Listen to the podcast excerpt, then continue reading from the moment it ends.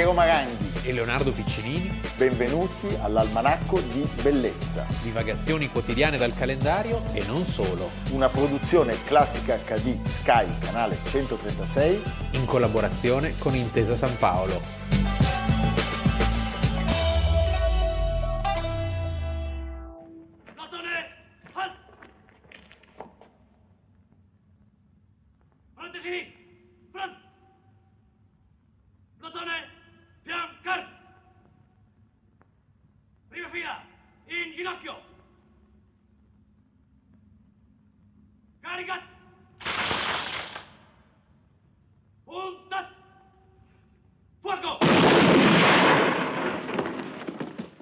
Almanacco di bellezza, 28 dicembre. Questa puntata inizia tristemente con un passaggio dal film del 1968 di Gianni Puccini, I sette fratelli cervi. Straordinario Gianmaria Volontè. Gianmaria Volontè, Cucciolla, Renzo Montagnani. Cesare Zavattini tra gli sceneggiatori, Gianni Amelio, aiuto regia. Pensa, perché il 28 dicembre del 1943 alle 6.30 del mattino nel poligono di tiro di Reggio Emilia vengono fucilati sette fratelli, i sette fratelli cervi. È una delle pagine più emblematiche della storia della resistenza, della seconda guerra mondiale in Italia. Quando passate nelle strade che portano il loro nome in tutte le città italiane, vi prego di riflettere perché la storia di questa famiglia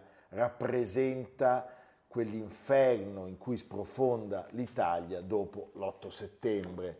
Cioè, siamo passati, diciamo, da, dalla, dalla, terribile condizione di una dittatura a, a quel periodo oscuro, il, periodo dove veramente tutte le pulsioni più inumane eh, degli animi possono esplodere e dare sfogo all'ignominia più barbara. E, e, Sette fratelli sì. vengono uccisi.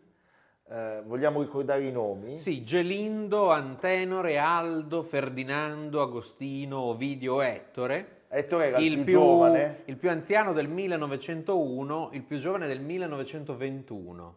Quindi c'è una... 22 anni, 42 anni. Con loro viene giustiziato anche eh, Quarto Camurri che era un disertore della milizia fascista. È anche una storia che diciamo, racconta di un'emancipazione, una storia molto emiliana, molto sì. reggiana, perché Reggio Emilia Bravo. è stata una città all'avanguardia, in questo le prime cooperative sono sorte a Reggio Emilia e una famiglia di contadini che però eh, scommetteva sull'istruzione, sulla cultura, sulla lettura eh, il padre era socialista, la madre cattolica, padre socialista influenzato dal socialismo di un grande socialista reggiano che è stato Prampolini, Camillo Prampolini, a cui è tra l'altro dedicata la piazza, piazza principale, la piazza dove c'è la cattedrale di Reggio Emilia, piazza Prampolini. Ed era un mondo che non voleva entrare in guerra, non voleva, voleva occuparsi dei diritti diritti, voleva un progressismo, voleva avanzare. E, voleva... e avanzava, perché sì. noi parliamo di sette fratelli di una famiglia contadina, tutti alfabetizzati. Sì. Che cosa accade? Accade che eh, viene assassinato dai partigiani il segretario comunale del paese di Bagnolo in Piano. Sì. I fratelli Cevi erano in carcere già da 32 giorni e non c'entravano evidentemente nulla con questo delitto. Però, Ma erano i capri espiatori perfetti. Per la rappresaglia. E non si è mai stabilito con assoluta certezza chi fosse il responsabile di questa scelta efferata. Alcuni dicono il prefetto locale Enzo Savorgnan, altri, tra questi c'è Giorgio Pisanò, storico fascista e storico del fascismo, e della guerra, diciamo, della guerra civile, di quello che accadde dopo il 1943, eh, secondo lui l'ordine di fucilarli fu emanato ad insaputa del prefetto dai dirigenti più intransigenti del Partito Nazionale Fascista locale.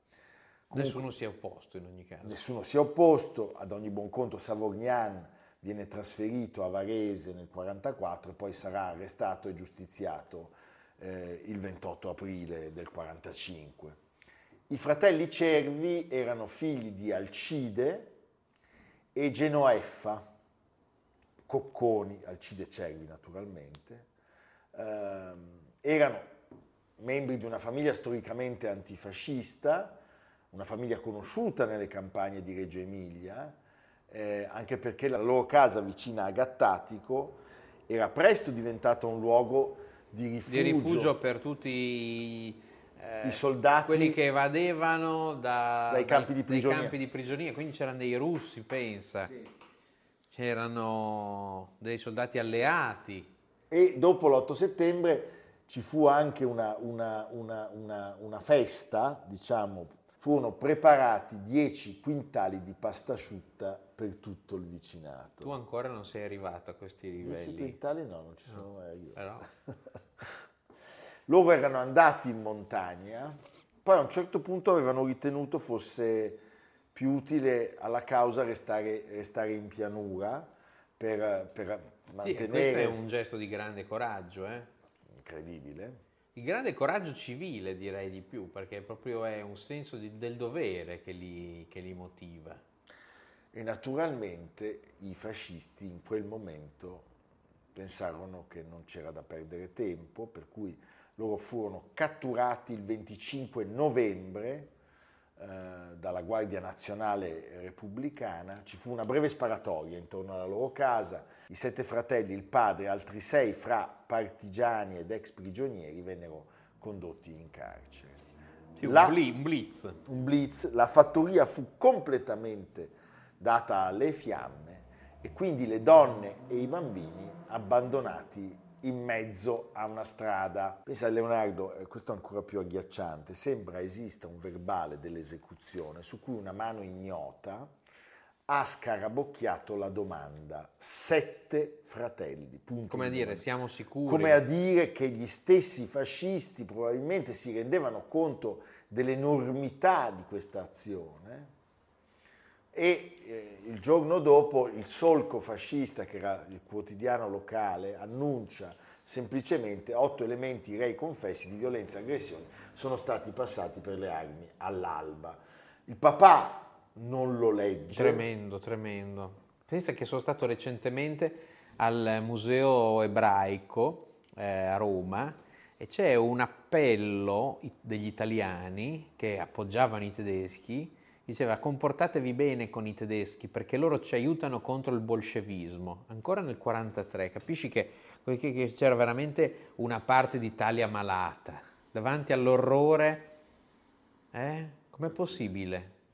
Non c'è una no, risposta. Non c'è una risposta. Il, il, il, padre non viene nemmeno informato di quanto accaduto, lo scopre solo molti giorni dopo, il 9 gennaio del 1944, quindi dieci giorni dopo, eh, perché lui è in carcere, un bombardamento alleato colpisce eh, la prigione, lui riesce a, a, a, a, scappare e a riprendere i contatti con la realtà. E scopre questa cosa. Una volta scoperta, lui inizia a lavorare la terra con la moglie, le due figlie sopravvissute, Rina e Domira, le nuore e i nipoti. Ed esce questa frase di, diciamo, di saggezza contadina incredibile. Dopo un raccolto ne viene un altro, bisogna andare avanti. Pazzesco. Pensa là, eh? La capacità di, di, di reagire con, con, la fermezza. No, straordinario. Pensate, meno di un anno dopo la moglie Genoeffa muore di infarto il 14 novembre i fascisti avevano di nuovo dato fuoco alla casa, quindi c'è proprio un accanimento, un accanimento dopo cioè, tutto quello che era successo. Pensa che cosa pazzesca, pazzesca. Abbiamo un estratto in cui Ferruccio Parri parla di Alcide Cervi, del padre. Grandissimo Ferruccio Parri, di cui quest'anno erano tra l'altro i 40 anni della morte, che ricordiamolo per chi volesse andare a deporre un fiore, la tomba di Ferruccio Pari al cimitero di Staglieno a Genova a fianco di quella di Giuseppe Mazzini. Beh, fantastico. Ecco le, le riflessioni che un incontro con Alcide Cervi può suggerire ad un uomo della Resistenza. La figura di Papà Cervi ha ormai acquistato nella società italiana una rappresentanza simbolica che va oltre lo stesso eccidio tremendo dei sette figli, campeggia come una vecchia quercia nel panorama antico e nuovo della sua terra contadina ed emiliana, di cui esprime la forza e la vitalità. Ma negli occhi chiari porta la testimonianza solenne del costo eroico di sacrificio e di sangue pagato dalla liberazione per trionfare della bestiale violenza nemica. Nella terribile invernata 1943-44 il fascismo si è avventato su queste province emiliane per stroncare dalla radice col terrore ogni germe, ogni volontà di ribellione ma è il sangue dei martiri che ha alimentato la vittoriosa insurrezione popolare e le sette bare che stanno dietro questo padre e fanno corona alla tomba della madre sono legate con quel filo rosso che guida le lotte dei popoli alle lotte per la libertà. Allora pensate, Alcide Cervi con tutto il dolore che porta addosso, sopravvive per molti anni, si spegne il 27 marzo del 1970 dopo una vita di lavoro e soprattutto una vita di testimonianza. Sì. Dopo la sua morte la casa di Gattatico diventa museo, si può visitare ancora oggi per, per capire, per sapere di più di questa incredibile eh, vicenda, incredibile e straordinaria vicenda. Ai suoi, ai suoi funerali partecipano 200.000 sì. persone e un nipote così racconta il nonno, non ha mai avuto una parola d'odio, ci ha sempre insegnato il rispetto e l'amore per gli uomini, non il rancore e il furore. Ci sono delle bellissime interviste. Io tra l'altro l'anno scorso, nel gennaio del 2020, in questa piazza gremita delle giovani sardine bolognesi, ho conosciuto Adelmo Cervi, 78 anni, figlio di Aldo, che era il terzogenito, una persona di una semplicità e di un entusiasmo straordinario. Desiderio, incontrando gli eredi di questa famiglia, proprio di stringere e baciare le mani di queste persone, eh? guardarli negli occhi, far sentire quanto questa storia terribile sia una storia che serva da esempio sempre, testimonianza per sempre. Eh? Un ultimo contributo.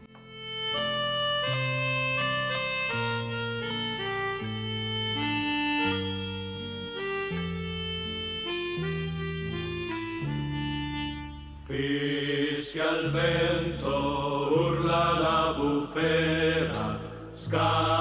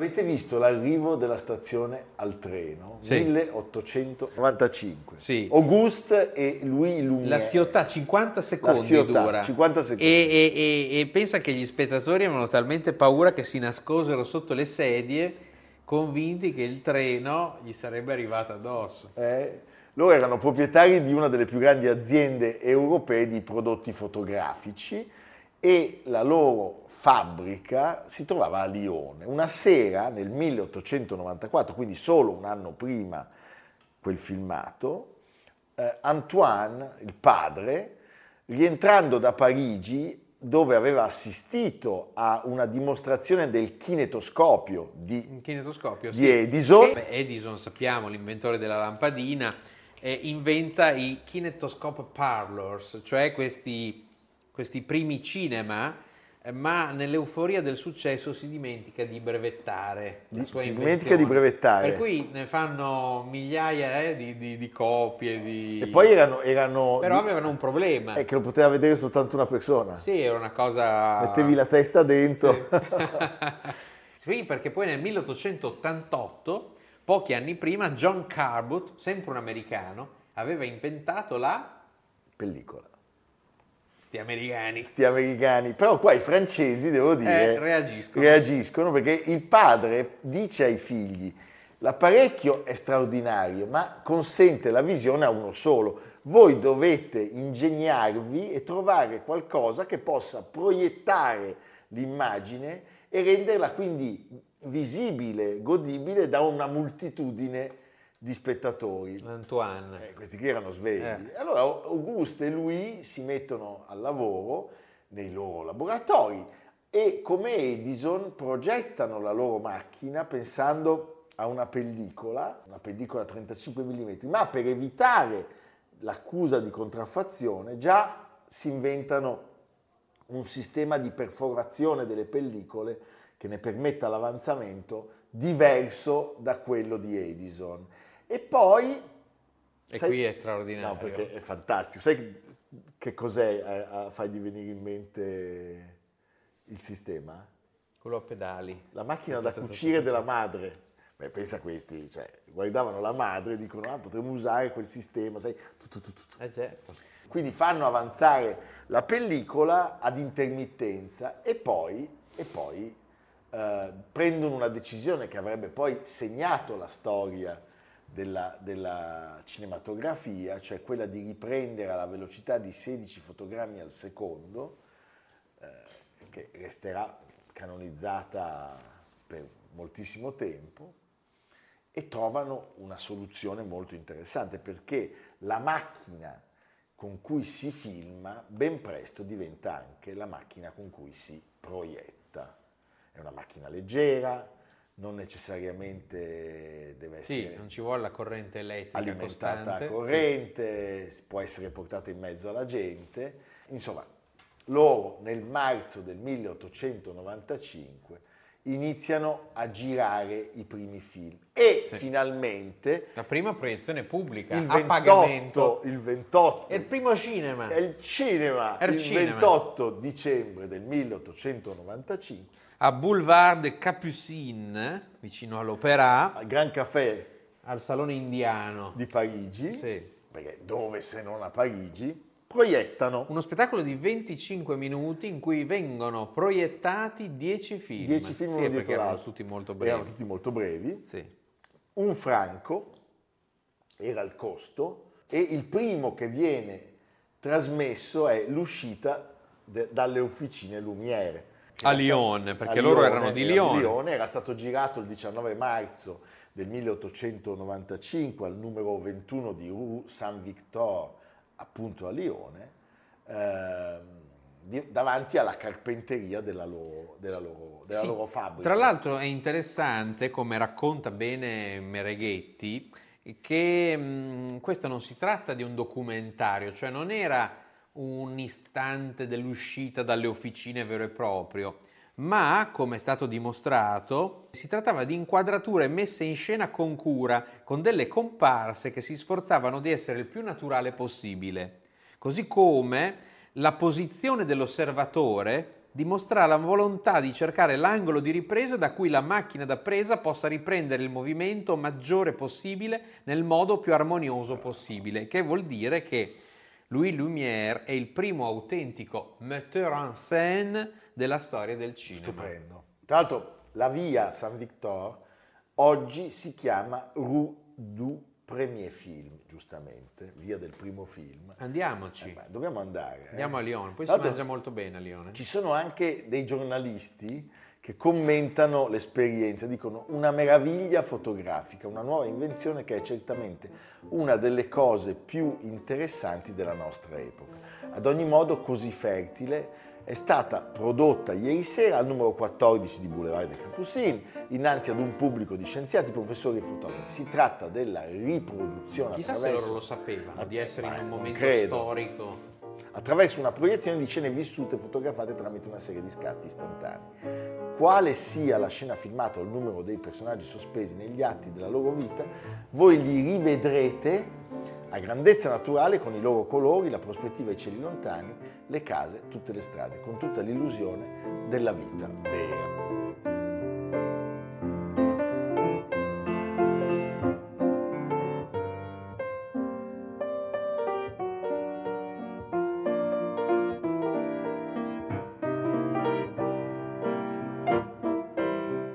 Diciamo che il 28 dicembre 1895 è convenzionalmente Si scrive una pagina di storia. è la nascita del cinema. Ogni l'histoire.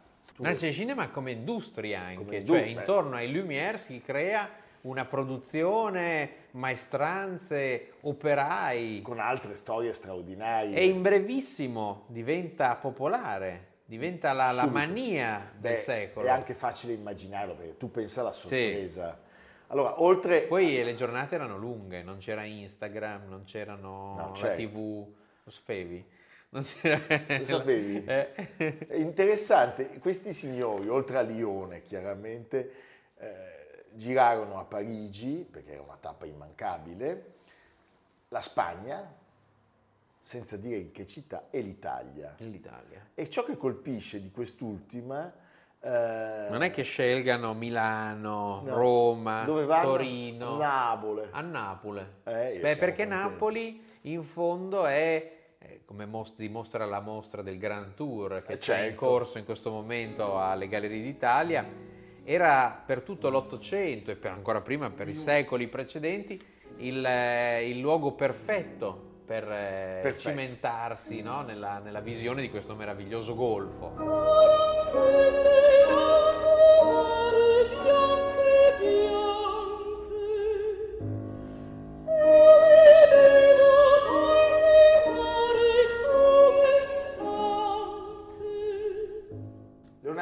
Ricordiamo al pubblico, tutte le puntate sono disponibili anche in podcast Eh sì, eh. su Spotify, Apple Podcast e Google Ma dillo Podcast, però. Di Intesa San Paolo. Intesa, San Intesa. Paolo. non è- Lui fa lo spiritoso, poi lo sponsor ci molla. No. E poi, eh, allora, No, eh, non dir così. oppure sul sito gruppointesasanpaolo.com.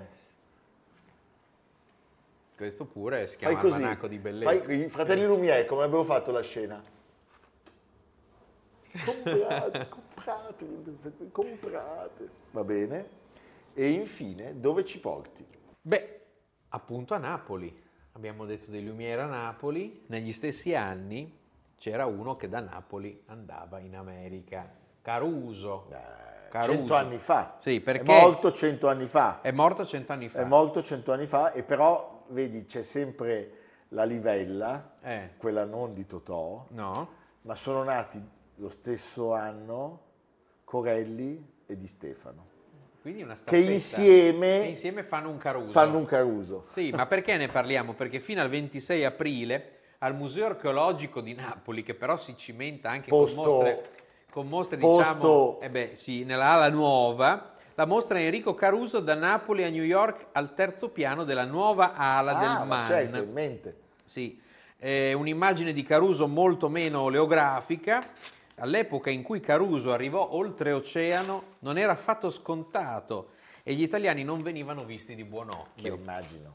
Funzione fondamentale Caruso ebbe per l'America di quegli anni, trasferì la cultura alta europea, prima appannaggio dei soli miliardari e mecenati, alle classi medie. Ricordiamo anche le invenzioni che permisero alla voce di Caruso di diffondersi nel 1888, Emil Berliner, emigrato dalla Germania Fantastico. negli Stati Uniti, inventò il grammofono e tra le voci celebri registrate per prime ci fu quella di Caruso. Caruso aveva sposato la figlia di un magnate del New England, Dorothy Benjamin, che fu per questo diseredata, pensa. Pensa. Vedi? Testimonial, cantante, divo assoluto, ma anche comico, disegnatore, autore di caricature riuscitissime. Caruso era un uomo simpatico, autoironico, intelligente, impresario e promoter di se stesso. Le sue tante pose davanti a mille obiettivi di fotografi che lo seguivano ovunque lo dimostrano. Stupendo. Quindi andate tutti a vedere questa mostra appena aperta Tutti? di Caruso al Museo Archeologico di Ma Napoli. che bello. Anche se Caruso non è archeologia, ma è eternità E bellezza. e bellezza, E molta bellezza. come l'almanacco di Come bellezza. l'almanacco di bellezza. Che si, tro- che si trova anche A. Ponna, A Ponna, che però non è in Svizzera. Che non è in Svizzera. A Ponna ci sono delle copie dell'almanacco di bellezza. Sicuro, perché a questo Ra- punto... Raccontiamo anche la storia di Vendrisiotto. Ed in Telvi. Eh sì, va bene, evviva! Almanacco di bellezza, a cura di Piero Maranghi e Leonardo Piccini. Con Lucia Simioni, Samantha Chiodini, Silvia Corbetta, Jacopo Ghilardotti, Paolo Faroni, Stefano Puppini. Realizzato da Amerigo Daveri, Domenico Catano, Luigi Consolandi, Simone Manganello, Valentino Puppini. Una produzione classica HD, Sky Canale 136, in collaborazione con Intesa San Paolo.